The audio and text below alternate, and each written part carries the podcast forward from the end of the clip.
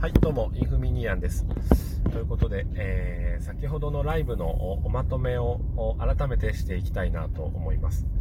別にまとめなくていいんじゃねっていう話なんですけど、いやいや、やっぱね、まとめていかないと考えがこうまとまらないんですよ、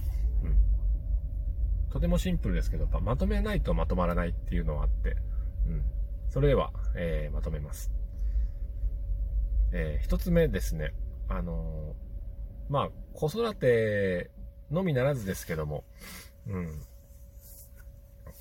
子育て世代の方は、何かの参考になるかもしれませんという、ことで、人によりますけどね、なので個人的な、気づきというのは、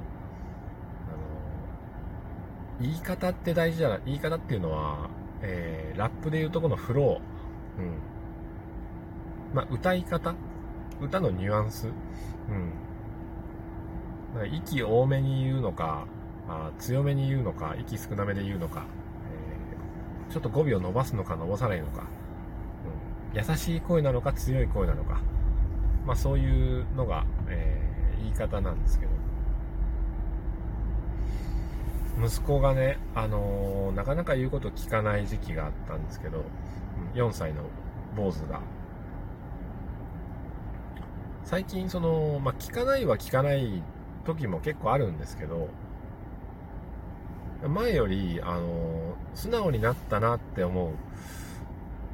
んですよ。前はなんかもう早く服着られっつって、早く服着られもう早くっていうのをどうやったらもっと優しい気持ちで言えるだろうかって考えて、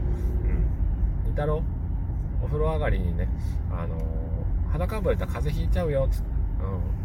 早く服着た方がいいんじゃないか、いいと思うよっつって、分かったってまた遊び回ってる。にたろう風邪ひいちゃうぞっつって、にたろうっつって、にたろうパパさっきからさもう3回か4回ぐらい言ってるぞっつって、もう勤めて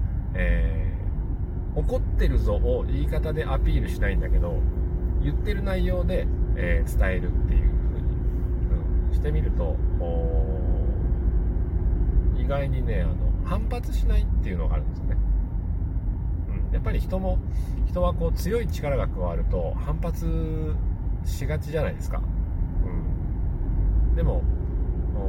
力が加わらないと反発する必要がないんですよね。殴られなかったら殴り返す必要ないんですよ。殴られてもないのに殴ろうと思う人っていうのは、それはまたの機会にしましょう。だから、叱るとか怒るとかっていう話があったときに、叱ると怒るっていう問題じゃなくって、言い方なんですよ。怒っていても言い方なんですよ。叱っていてもやっぱり言い方なんですよね、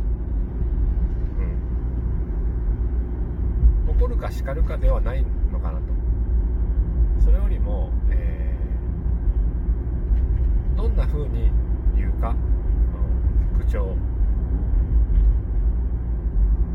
で、みたいなお風呂裸んぼだと風邪ひいちゃうぞって言ってると、妻もねそんなに厳しく言わなくなってくるんですよ。それはなぜかわからないですけども、多分同じ空間にいる人同士なので、やっぱり子供に対するものの言い方って、なんか伝染しちゃうところがあって、妻厳しいときは夫優しいっていう、パパ厳しいときはママ優しいで、バランス取れるのがいいんでしょうけど、なかなかね、やっぱつい相手の口調に影響されるからなんですけど、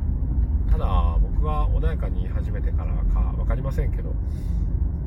妻もちょっと優しくなった気がします最近、心穏やかにと、いう話をしておりましたな。はい、あんままとまってねえなとあんままとまってねえなって話ですけど、でもう一個は2つの財布っていう話で、これはお金の意味付けを変える、小手先のテクニックだと思うんですけどね。例えば財布を1個持っていて何か買おうと思った、でもやめておこうかなと思った、その時に引っ込めた千円札は元のお財布に戻るんですよ。でもその時に2つのお財布を持ってて、これ買おうかな、やっぱやめた、で引っ込めたお札を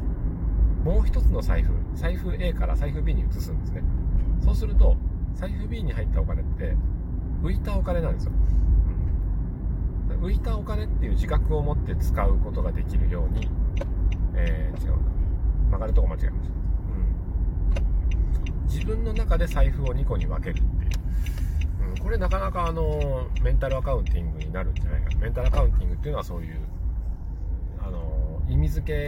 けを変えてやるっていうことだと思うんですけど、これなかなかいいんじゃねかろうなと、ねかろうかと思いましたね。っていうのがやっぱり、クレジットカード払いにしてると自覚があんまなくって、とにかく使えるものをどんどん使っちゃう傾向にあるので、それはいかん、やっぱちょっと現金払いに戻そうかなと思って、その時にやっぱ何を変えるかって言ったら財布を1個から2個にしてみるっ